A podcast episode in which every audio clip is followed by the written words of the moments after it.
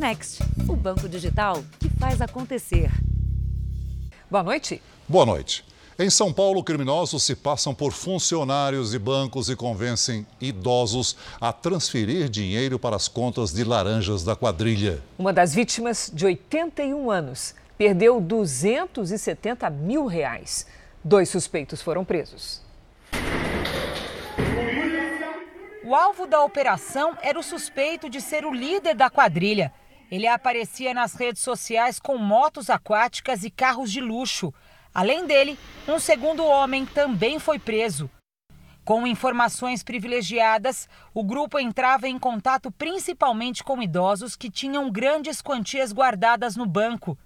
Os criminosos informavam que a conta havia sido clonada e que era necessário fazer uma transferência do saldo guardado para não perder o dinheiro. A polícia estima que de agosto para cá, os golpistas lucraram pelo menos 800 mil reais. A primeira vítima do grupo criminoso tem 81 anos e perdeu 270 mil reais. Uma mulher acusada de ser a laranja da quadrilha está foragida. Para despistar a polícia, os criminosos usavam contas de aluguel e só depois repassavam o dinheiro para o líder. Eles tinham uma base na pirâmide que captava o dinheiro, daí eles diluíam para várias contas, pagando comissão para todos os beneficiários esses beneficiários passavam para outras pessoas para que no final chegasse no líder da, da organização. O dinheiro sempre deixa rastro. Veja agora outros destaques do dia. A Organização Mundial da Saúde alerta que nova cepa do coronavírus representa um alto risco para o planeta. Preocupação com a pandemia faz capitais brasileiras cancelarem festa de Réveillon. Pesquisa mostra como as pessoas pretendem usar o 13º salário. Flamengo demite Renato Gaúcho após fracasso na Libertadores. E na série especial, a fome que ataca a saúde das crianças e impede o aprendizado.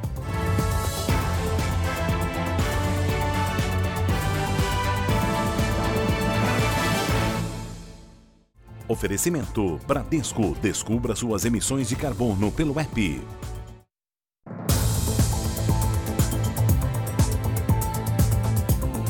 Um homem especializado em apostas esportivas foi preso por supostamente chefiar um esquema de pirâmide financeira que prometia lucros de até 30% ao mês. A justiça bloqueou 20 milhões de reais em moedas virtuais da corretora do suspeito. O suspeito ostentava uma vida luxuosa nas redes sociais. Lá o Morro do Careca.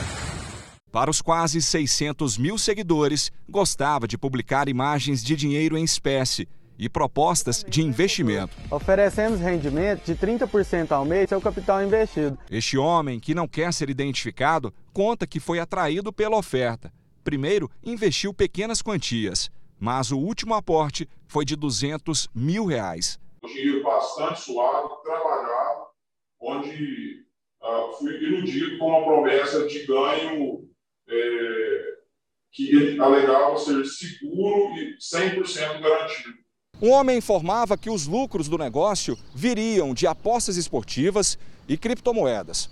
Um investimento de alto risco que dizia ser garantido e com retorno fixo. Mas, segundo a polícia, o esquema nada mais era que uma pirâmide financeira. O perfil desses investidores denotava uma certa credibilidade ali na coletividade local, atraindo novos investidores e a promessa do lucro certo em uma atividade de risco, naturalmente nos dava a certeza que essa pirâmide, em determinado momento, tal como qualquer outra pirâmide, iria ruir. Além do chefe do suposto esquema, foram presas outras quatro pessoas, entre elas o pai e a mulher dele. A atividade desenvolvida pela empresa do principal investigado é completamente ilícita, tendo em vista que a figura do trader esportivo no Brasil não é ilícita, carece de regulamentação, mas não é vedada. A justiça determinou ainda o bloqueio de 20 milhões de reais em criptomoedas que foram recuperados. A Organização Mundial da Saúde afirmou hoje que a variante Omicron apresenta um risco muito alto ao planeta. O G7, que é o grupo dos países mais ricos do mundo, alertou que a cepa é altamente transmissível e requer medidas urgentes. Mas até o momento, ainda há muitas perguntas a responder sobre a nova mutação do coronavírus. O apelo da Organização Mundial da Saúde é para que os países acelerem as campanhas de vacinação. O diretor-geral da OMS afirmou também que o mundo precisa de um novo acordo para lidar com as pandemias. A new accord on pandemics. Apesar de representar um risco elevado de transmissão, ainda não existem relatos de mortes de pessoas infectadas com a nova cepa. A variante já está em todos os continentes. Na Europa, Espanha, Suíça e Escócia registraram os primeiros casos. Aqui em Portugal, o governo confirmou as 13 primeiras infecções pela nova variante. Todos jogadores ou funcionários do time de futebol belenense SAD da primeira divisão do campeonato português. Um atleta voltou recentemente da África do Sul. Quem teve contato com os infectados segue em isolamento. Para tentar conter a disseminação, os governos adotam medidas de controle nas fronteiras, com a suspensão de voos, quarentena e teste de Covid. As farmacêuticas trabalham para adaptar as vacinas para combater a nova variante. Ainda não há informações sobre a eficiência dos imunizantes existentes hoje. O presidente Biden afirmou que os Estados Unidos não irão impor novas restrições de deslocamento para conter a variante Omicron. A correspondente Evelyn Bastos tem as informações. Boa noite, Evelyn. O que mais foi anunciado pelo governo americano? Oi, Celso. Muito boa noite para você, para a Cris e para todos que nos acompanham. Olha, Biden pediu que a população siga usando máscara em ambientes fechados e que se imunize. Para o presidente americano, se essas ações forem seguidas, não haverá necessidade da imposição de medidas mais drásticas como o lockdown. Biden disse também que o governo está em contato com as empresas que fabricam imunizantes contra a Covid para acompanhar o avanço dos estudos no combate à variante Omicron. E Cris, Celso, hoje os Estados Unidos já estão proibindo a entrada aqui no país de todos os passageiros que passaram pela África do Sul, onde surgiu a nova cepa, e também outros sete países africanos, viu? Eu volto com vocês. Obrigado, Evelyn. Entre todos os países que enfrentam restrições de voo por parte do Brasil, a África do Sul é o mais populoso. E os brasileiros que estão lá não sabem se e como vão conseguir embarcar de volta para casa. A variante Omicron trouxe também uma onda de cancelamentos de viagens para o continente africano durante o fim de semana. A pandemia parecia controlada quando Márcio, dono de uma agência de viagens, voltou a organizar safaris. E na semana passada, mais precisamente na sexta-feira, né, a gente recebe a notícia dessa nova variante, que é um balde de água fria no que a gente estava imaginando para o ano que vem. Este guia de turismo vive na cidade do Cabo, na África do Sul. Afirma que os cancelamentos de passeios turísticos em países do sul do continente já levaram a perdas milionárias. Passamos o final de semana fazendo, né, cancelando reservas, enfim, as pessoas é, realmente ficaram é, bem desesperadas. Se perderam 79% de bookings de reservas foram canceladas para os meses entre dezembro e março. Mais ou menos 54 milhões de euros foram perdidos em um final de semana. Desde a descoberta da variante Omicron, o Brasil suspendeu a chegada de voos vindos de seis países da África. Cleudon está em Pretória, capital administrativa da África do Sul. O fotógrafo está em férias na casa de amigos e a passagem de volta ao Brasil, marcada para daqui a uma semana, foi cancelada. A gente está esperando para ver qual providência vai ser tomada daqui a pouco. Então, até dia 6 eu estou dentro do meu prazo. A partir do dia 6 aí é um outro mundo, né? Até agora foram identificados dois casos de brasileiros vindos do continente africano que tiveram um diagnóstico positivo para a Covid-19. Mas ainda não dá para saber se eles foram infectados com a variante Omicron, a nova cepa do coronavírus. Um dos casos é de uma mulher de 33 anos, ainda não vacinada, que passou pelo Congo e desembarcou no Brasil no dia 20 de novembro. Ela está isolada em Belo Horizonte. A Prefeitura de BH afirmou que um teste de sequenciamento que identifica a cepa já foi solicitado. O outro caso, registrado aqui na Grande São Paulo, é de um homem vacinado que voltou da África do Sul no último sábado. A previsão é que o resultado da análise para saber se ele foi infectado com a nova variante saia até sexta-feira. É uma variante de preocupação, mas não é uma variante de desespero. Por quê? Porque nós temos um sistema de saúde capaz de dar as respostas no caso de uma variante dessa ter uma letalidade um pouco maior. O Ministério das Relações Exteriores informou que as embaixadas estão acompanhando a situação de quem está fora do país e impossibilitado de viajar por causa da variante Omicron. Segundo o Itamaraty, 240 brasileiros já pediram assistência na África do Sul.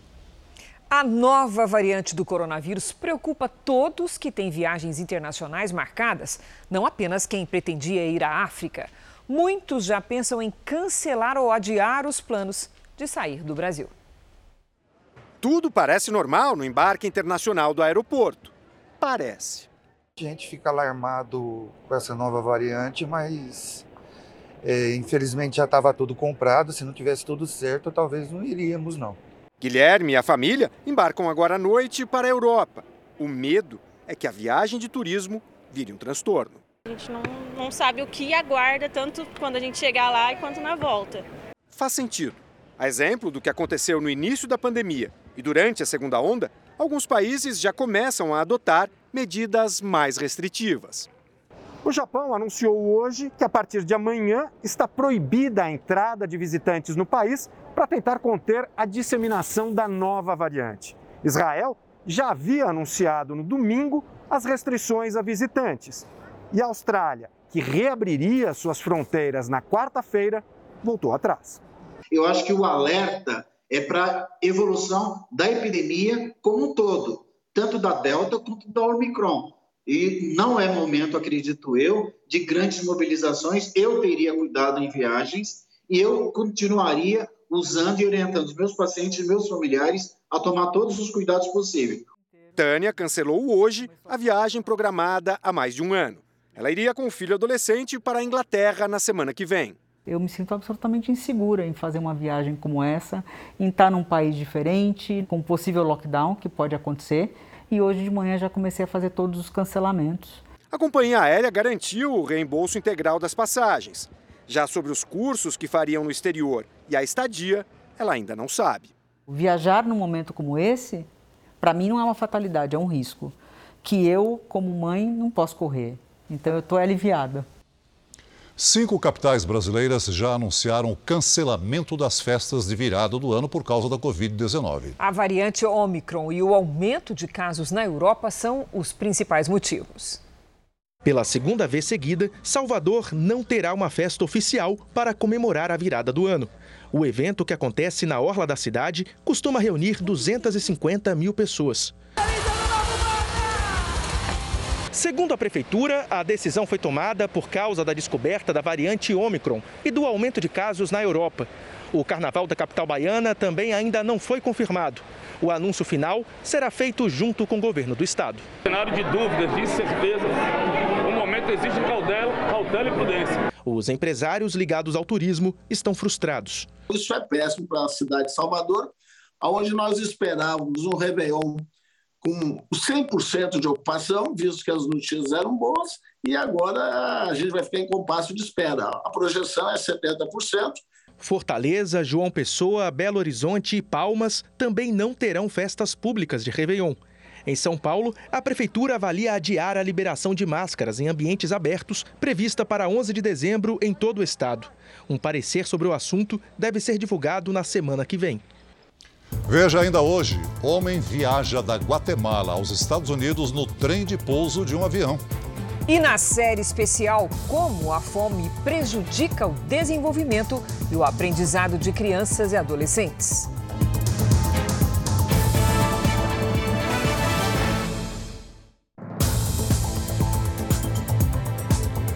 31 coordenadores e consultores das áreas de matemática, probabilidade e estatística da, da CAPES, que é a fundação que coordena programas de pós-graduação e é ligada ao Ministério da Educação, renunciaram aos cargos nesta segunda-feira. Em carta aberta, os pesquisadores informam que falta um mínimo de respaldo por parte da fundação. O ministro da Educação, Milton Ribeiro, disse que ainda vai avaliar os pedidos de demissão. Você já percebeu, é claro, que a conta do supermercado está cada dia mais cara. E além dos aumentos acumulados no ano, no ano tem também a variação dos preços de produtos da mesma marca, de um supermercado para o outro. Claro, assunto para o papo de segunda-feira com Patrícia Lages. Patrícia, boa noite. Não dá para comprar sem pesquisar, não é mesmo, amiga? De jeito nenhum, Cris, não dá não. Boa noite para você, para o Celso, boa noite para você de casa. Pesquisa, nesse caso, é sinônimo de economia. Um estudo divulgado pela Associação Brasileira de Supermercados apontou que de uma rede para outra houve variação de até 86,6% no preço de produtos da mesma marca e com a mesma qualidade. A maior diferença foi da bisteca suína. O quilo do produto varia de R$ 14,95 até R$ 27,90 também houve bastante diferença de preço do tomate, que pode ser encontrado de R$ 6,98 a R$ 12,90 o quilo, da cebola de R$ 1,79 a R$ 3,29 o quilo e os ovos de R$ 5,98 a R$ 9,90 a dúzia. Comprando esses três produtos sem pesquisar, pagando os preços mais altos, a conta ficaria R$ 11,34 mais cara. Essa diferença seria suficiente para comprar um quilo de frango congelado. Patrícia, eu paguei 12 no ovo, então vou mudar de marca, é isso? É bom, Cris, porque olha só, mudando de marca, né, já você faz uma economia bastante grande, porque os supermercados estão oferecendo mais opções de marcas com faixas de preços maiores. O arroz, por exemplo, pode variar desde R$ 15,99 até 30 reais. Para diminuir essa despesa, né, você vê que já dá para cortar quase pela metade. Então, vale a pena ver as opções e comparar os preços antes de colocar no carrinho aquela marca de costume. E para não ficar rodando de um mercado para outro, até porque os combustíveis também estão bem caros, a dica é pesquisar os preços pela internet. As compras via delivery eram pouco mais de 9% lá em 2019, mas saltaram para mais de 30% neste ano. Além de mais cômodo, usar esse serviço pode ser mais barato no bolso, né, Cris? Dona de casa digital agora, Patrícia. É isso aí. Obrigada. Um homem de 26 anos foi detido nos Estados Unidos após chegar ao país no trem de pouso de um avião. A aeronave saiu da capital da Guatemala com destino a Miami no sábado, num voo de cerca de duas horas e meia. Num vídeo publicado nas redes sociais, o homem que estava no trem de pouso aparece atordoado. Ele foi encaminhado ao hospital, mas o estado de saúde dele não foi informado. Normalmente, o avião viaja a uma altitude mínima de 9 mil metros, com temperaturas que podem chegar a 47 graus negativos e nível de oxigênio extremamente baixo. De acordo com a Agência de Aviação dos Estados Unidos, 129 pessoas tentaram se esconder em aeronaves comerciais em todo o mundo desde 1947. 100 morreram. Vamos ao vivo a Brasília, porque há muita expectativa. O presidente Bolsonaro deve se filiar amanhã ao Partido Liberal. Quem tem as informações é Alessandro Saturno. Boa noite, Alessandro. Como é que vai ser a solenidade de filiação? Olá, Cris. Boa noite para você, para o Celso e a todos que nos assistem. Bom, a cerimônia de filiação de Jair Bolsonaro ao Partido Liberal está marcada para ocorrer na manhã desta terça-feira, aqui em Brasília. Será um evento fechado e restrito a apenas alguns convidados. Segundo interlocutores aqui do Planalto, o PL teria dado aí carta branca para Jair Bolsonaro definir e também negociar as candidaturas mais estratégicas, a exemplo do ministro de Infraestrutura Tarcísio Gomes de Freitas para o governo do estado de São Paulo e do deputado federal Vitor Hugo, que pode sair candidato ao governo de Goiás. Cris Celso. Obrigada, Alessandro. Vamos agora com a opinião de Augusto Nunes. Boa noite, Augusto. Boa noite, Cris. Boa noite, Celso. Boa noite a você que nos acompanha. Em dezembro de 2019, a Câmara dos Deputados aprovou o novo marco legal do saneamento básico por 272 votos a 124. Em junho de 2020, outra goleada. Por 65 votos a 13, o Senado endossou a mudança modernizadora. Um ano e meio depois, os resultados já produzidos confirmam que será alcançada a ousada meta fixada para 2033: estender a 99% da população a distribuição de água potável e a 90% a rede de coleta e tratamento de esgoto. Nem assim, partidos amplamente derrotados no Congresso desistiram de conseguir na Justiça o restabelecimento do desastroso sistema revogado pelo novo marco. Em 2019, quando prefeituras e governos lidavam com o saneamento básico, 35 milhões de brasileiros não tinham acesso à água potável e passavam de 100 milhões os excluídos da rede de esgoto. Nesta semana, o Supremo Tribunal Federal concluirá o julgamento da ação movida por siglas como PT, o PSOL e o PCdoB. Para tais partidos, a votação nunca termina no legislativo. De novo, o STF terá de escolher entre o passado e o futuro, entre o mundo moderno e a velharia velhaca. Veja a seguir, começa nesta semana o julgamento de uma das maiores tragédias do país. E ainda hoje, veja o que a maioria dos brasileiros pretende fazer com o 13º salário.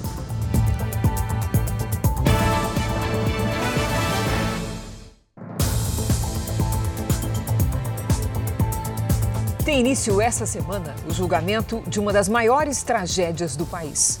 Quatro pessoas vão sentar no banco dos réus acusadas pelo incêndio da boate Kiss em 2013 que acabou resultando na morte de 242 pessoas, a grande maioria jovens. Perdas que depois de oito anos ainda abalam profundamente parentes e amigos.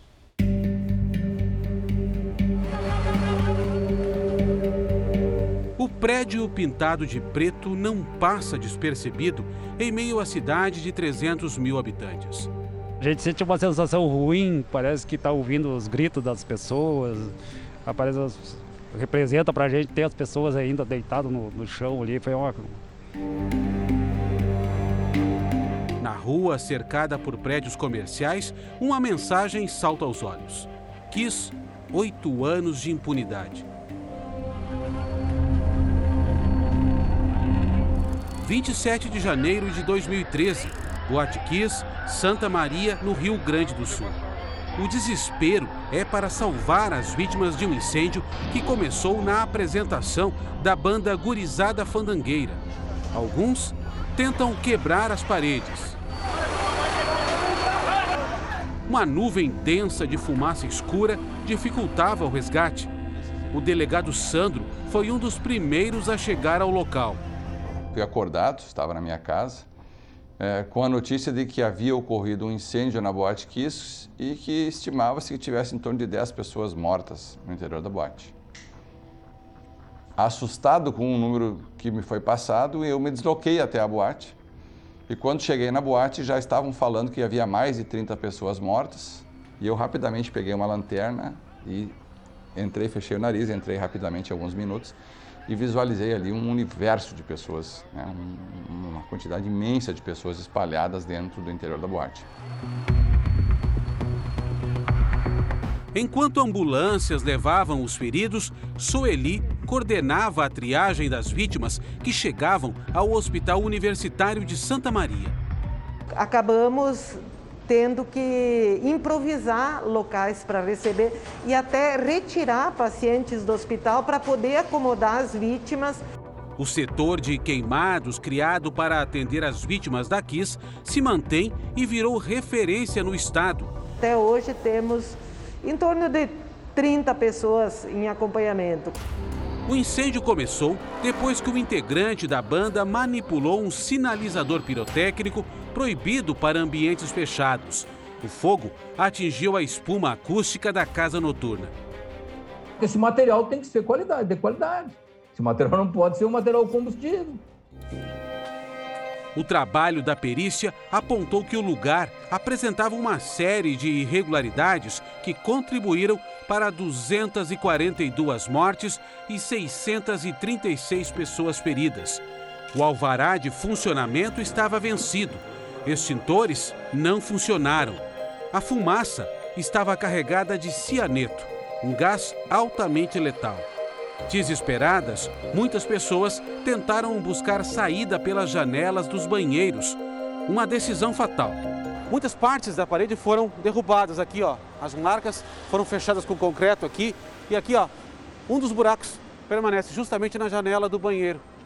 O pessoal tentou fugir por aí, mas era insuficiente. Um tipo de coisa que ninguém nunca tinha visto aqui na, na proximidade. Depois se soube que já tinha visto duas tragédias parecidas nos Estados Unidos e Argentina, né? Após a tragédia, foi criada a Lei Boate de 2014. Regras mais rígidas foram adotadas no país. Ogier é pai do Vinícius, uma das vítimas da Kiss. Criou uma associação com outros pais para fiscalizar casas noturnas e festas e evitar novas tragédias. Criou primeiro com uma, uma, um motivo egoísta, não esquecer os nossos filhos, como fosse esquecer um dia. Mas principalmente a gente criou para fazer coisas boas, porque eles eram pessoas do bem. E principalmente tudo do Vinícius de salvar pessoas naquela noite me levou a isso. Eu precisava de um motivo para continuar vivendo e tentar entender o porquê daquela noite. Na próxima quarta-feira, começam a ser julgados em Porto Alegre quatro acusados pelo incêndio na Kiss: dois sócios da boate e dois integrantes da banda que fazia o show. Provavelmente o maior julgamento em termos de tempo que nós tenhamos no Brasil, com o maior número de vítimas que nós temos na história do nosso país. Não se está falando em vingança, está se falando em justiça. A força-tarefa coordenada pelo Ministério da Justiça contra o garimpo ilegal no Rio Madeira já destruiu 131 balsas ilegais e prendeu três pessoas. As ações começaram no fim de semana e foram realizadas pela Marinha, Ibama e Polícia Federal. Não houve registro de confrontos. Algumas balsas ainda continuam na região. Em Humaitá, município do Amazonas, que também está às margens do Rio Madeira, os garimpeiros se reuniram com o prefeito. Na audiência, que também contou com membros do Ministério Público e da Defensoria Pública, os trabalhadores pediram para que a operação não chegue à cidade. Eles também querem que a prefeitura ajude financeiramente os garimpeiros que perderam balsas na operação do Ministério da Justiça. A polícia de Goiás está à procura de um homem suspeito de matar a golpes de faca a própria mulher grávida de quatro meses e a enteada de um ano e meio. Durante a fuga, Wanderson Protássio, de 21 anos, ainda teria assassinado um fazendeiro e tentado estuprar a mulher dele. Uma força-tarefa da polícia foi montada na região de Corumbá de Goiás. O caso lembra o de Lázaro Barbosa, criminoso que cometeu homicídios e estupros enquanto fugia da polícia de Goiás e acabou morto em junho desse ano. Vamos voltar a Brasília porque o Senado discute nesse momento mudanças no chamado orçamento secreto. É, a proposta já passou na Câmara e deve ter a votação concluída ainda hoje. A proposta determina que as emendas de relator tenham um limite. A comissão mista de orçamento também será obrigada a dizer qual é o valor que será destinado às emendas de relator. Não há nada de ilegal com emendas parlamentares. Por meio delas, deputados e senadores recebem recursos para investir em seus estados. Elas são distribuídas de forma transparente e equilibrada entre os parlamentares. Este ano, as emendas somaram 17 bilhões de reais. Mas há um outro mecanismo para distribuir recursos, a emenda de relator, que ficou conhecida como orçamento secreto. Essa emenda é feita em nome do relator do orçamento e não é possível saber qual parlamentar pediu os recursos nem onde ele será aplicado. Os críticos dizem que falta transparência. 16 bilhões e 800 milhões de reais foram reservados para as emendas de relator em 2021. O projeto diz que só a partir do orçamento do ano que vem é que será obrigatório divulgar para onde vai o dinheiro das emendas e permite que, além dos parlamentares, agentes públicos e a sociedade civil possam solicitar emendas. A resolução não trata do passado, nem poderia tratar. A resolução estabelece critérios, estabelece normas. Nós não podemos fazer normas pretéritas, já passou. Toda solicitação que for feita será publicada no site da CMO individualmente, dizendo quem solicitou. Semana passada, os presidentes da Câmara e do Senado publicaram um ato conjunto dizendo que seria impossível identificar os parlamentares que foram beneficiados com as emendas de relator. Mas garantiram que daqui para frente a divisão de recursos será feita de forma transparente. O ato contraria uma decisão do Supremo, que determinou que sejam divulgados os nomes dos parlamentares que receberam emendas de relator. Veja a seguir: depois de perder a Libertadores, Renato Gaúcho também perdeu o emprego. E na série especial, como a fome impacta o desenvolvimento das crianças na escola?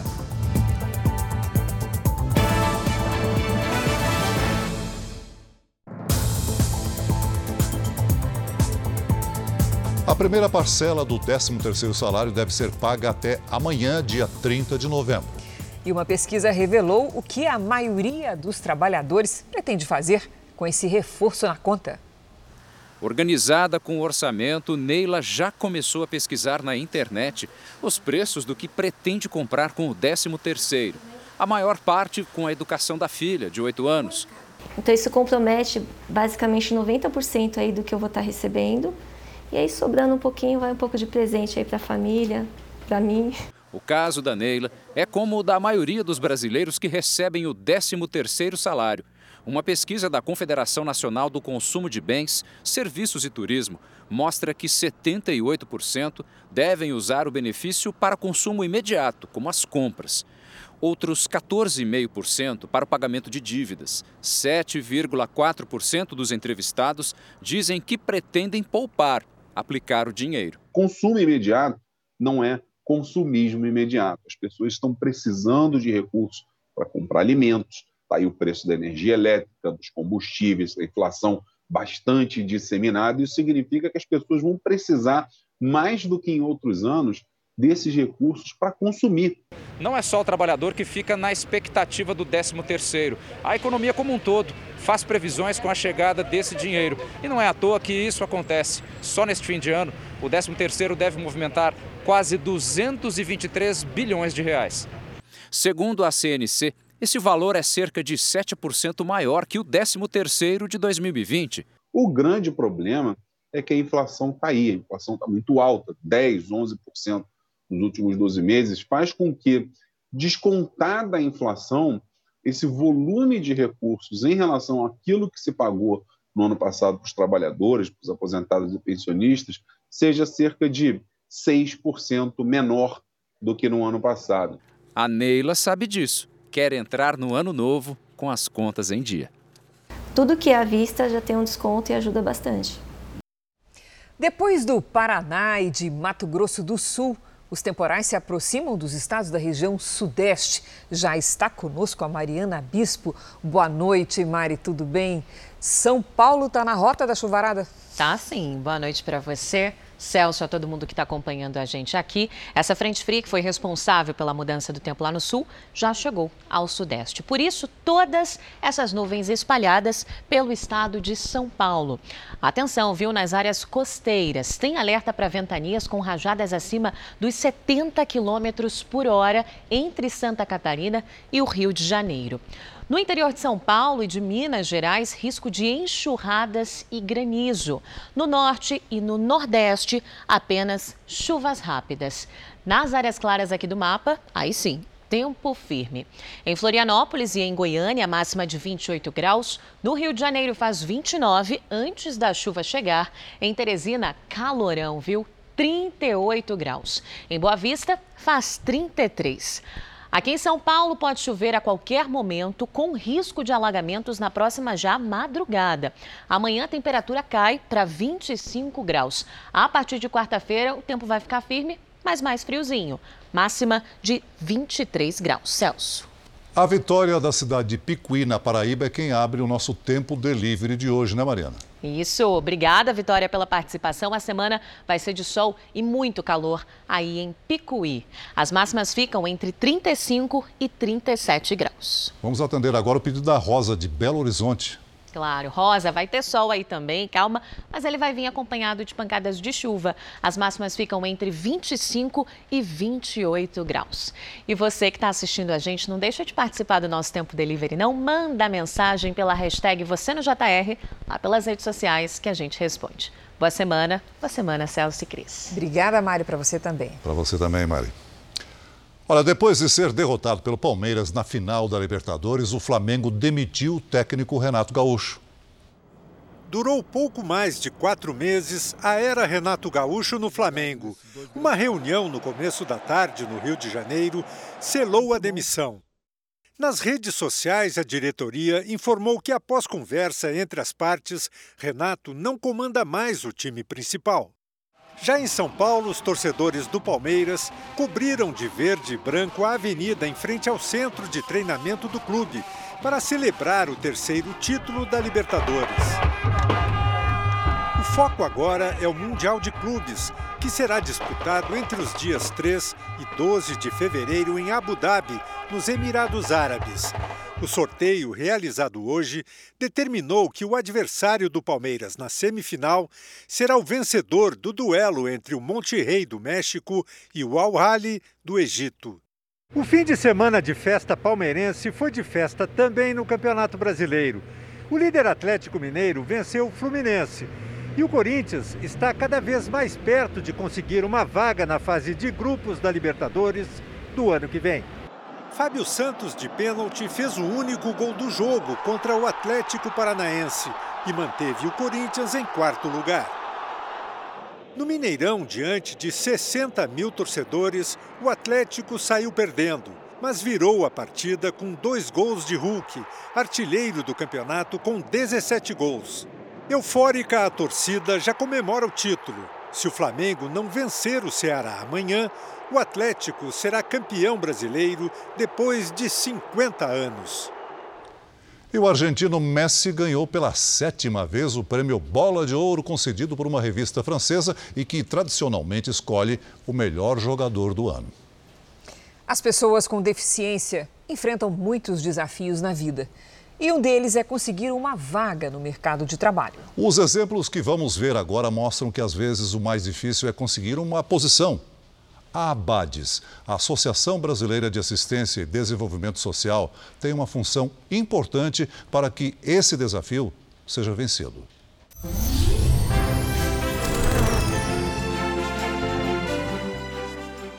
Arranjar um emprego sempre foi o maior desafio na vida do Josimar.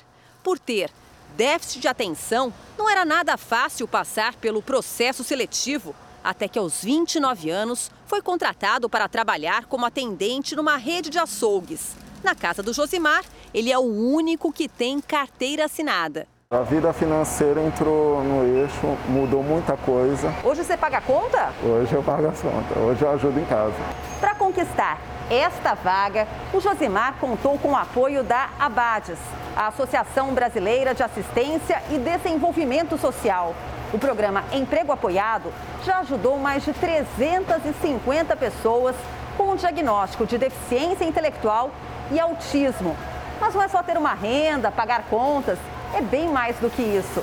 É ter a oportunidade de ser reconhecido, de descobrir que não existem limites para quem tem vontade de trabalhar são as parcerias da Abades com empresas do varejo, da indústria e da construção civil que permitem a inserção de pessoas com mais de 16 anos e que tenham necessidades especiais no mercado de trabalho. A gente precisa né, de parceiros, de mais empresas, é, para dar visibilidade, saber que o quanto que a gente faz é importante e que dá certo, né? Deu certo para o Boanerges, que abandonou a escola aos 12 anos. Nunca aprendeu a ler e a escrever. Ficou bem complicado arrumar emprego por causa do preconceito sofrido por quem tem deficiência intelectual. Tem vezes que eu, eu falo uma coisa, daí eu, eu quero lembrar um pouco aquilo que eu falei e aí fica tendo dificuldade de, de lembrar aquilo que foi falado.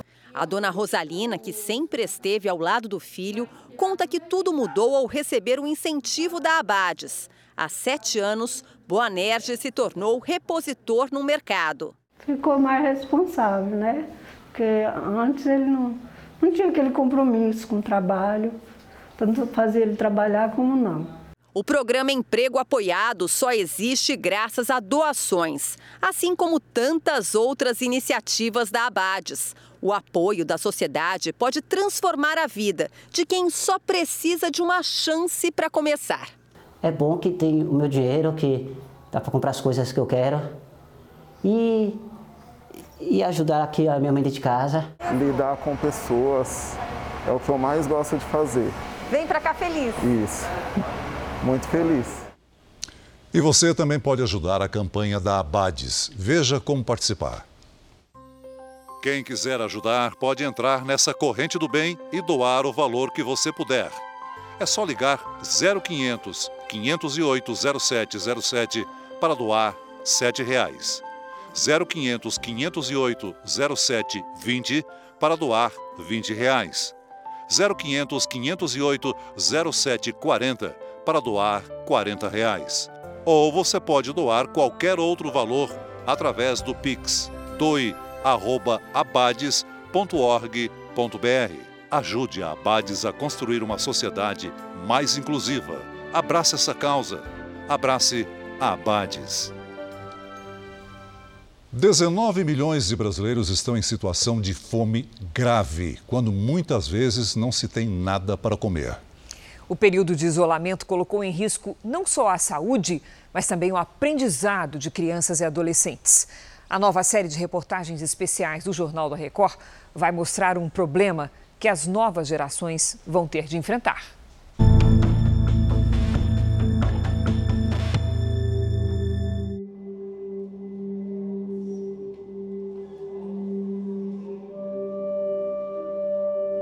Nem acabou e essa geração já entrou para a história.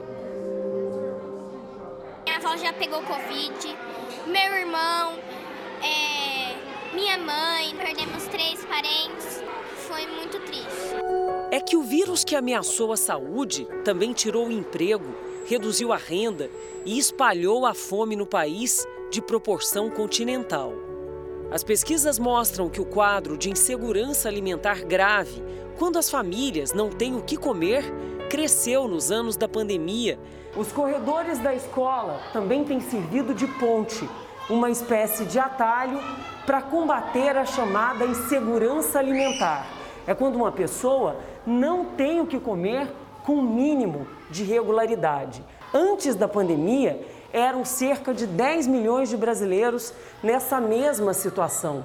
Mas com a crise sanitária, esse número quase dobrou, passa de 19 milhões. O meu pai, ele estava desempregado, acho que foi uns, uns meses, cinco meses por aí. Ficou, às vezes, preocupado, né, porque não tinha muito o que comer. Aí a escola ajudou muito, a diretora ia de porta em porta, buscar os alunos para ir para a escola, para se alimentar também todo mundo sabia onde, onde comer. Sabia que os filhos iam comer antes da, de vir a, a pandemia. Então, a primeira pergunta deles, e agora? Esse agora marcou para o resto da minha vida. Patrícia, 41 anos, mãe de quatro filhos, trabalhava como auxiliar de cozinha. Sem emprego, foi manicure, ambulante, fez até bicos de marcenaria. Eu fiquei totalmente zerada. Zerado, zerado de não ter nem como pagar o aluguel. Ah, eu já vendi até meu botijão de gás para comprar o de comer. Para garantir alguma comida, a mãe tirou do próprio prato. Eu dormi quatro dias comendo pipoca, milho de pipoca. Foi um dia, foi acho que o dia mais difícil, porque não tinha nada. Tinha só o suficiente para deixar para eles mesmo e não tinha mais. Mesmo sendo do grupo de risco, Patrícia resolveu mandar o filho de seis anos para a escola de maneira presencial. É triste falar assim: eu vou mandar meu filho para a escola, porque lá tem comida em casa não tem. Mas infelizmente acontece bastante. Além de rever os amigos, aprender, o caminho da escola traz outro tipo de alívio. Arroz, feijão, brócolis e uma farofa. Você gosta de brócolis? Gosto. Às vezes tem mais coisa lá do que em casa? Tem. Nessa fase importante da vida, a insegurança alimentar, ou seja, a falta de comida, provoca um efeito cascata. Dificuldade no desenvolvimento físico e cognitivo. Fica mais difícil aprender. Uma criança que não come, uma criança que vive numa situação de risco, você pode colocá-la dentro da escola e ela pode ficar olhando para a parede. Porque ela pode não, não, absorver a informação, ela pode não conseguir né, é, é, ter condições de se apropriar do conhecimento por limitações básicas como essa. O cheiro pode ser sentido de longe. Tem sido essa a receita capaz de reverter números, mudar a realidade. Panelas cheias, comida nutritiva, cozinheiras dispostas e bem-humoradas. Ai, a menina fala que é a colher da bruxa. A colher da bruxa. A bruxa boazinha. A bruxa boazinha. Pelo agito dos meninos, você já percebe que nós estamos no horário do recreio. Só nessa escola, aqui na zona leste de São Paulo, são 800 alunos dos ensinos fundamental e médio que fazem pelo menos três refeições como essa. Vamos ver aqui, ó. Olha só o prato. Deixa eu ver o prato. Deixa eu ver seu prato, ó. Três refeições como essa, boa, hein? É boa, hein? Você faz como se estivesse fazendo para sua filha? Sim, eu tenho uma filha de 9 anos, é como se fosse para ela, sim. Do café da manhã, almoço, lanche e jantar.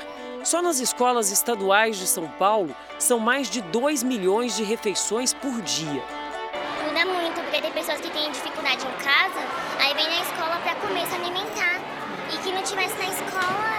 Pessoa ia sobreviver? Não se pode negar, a certeza do prato cheio se tornou sim uma aliada indispensável para trazer as crianças de volta, manter as salas lotadas, combater a evasão, devolver a esperança num dos momentos mais desafiadores da atualidade.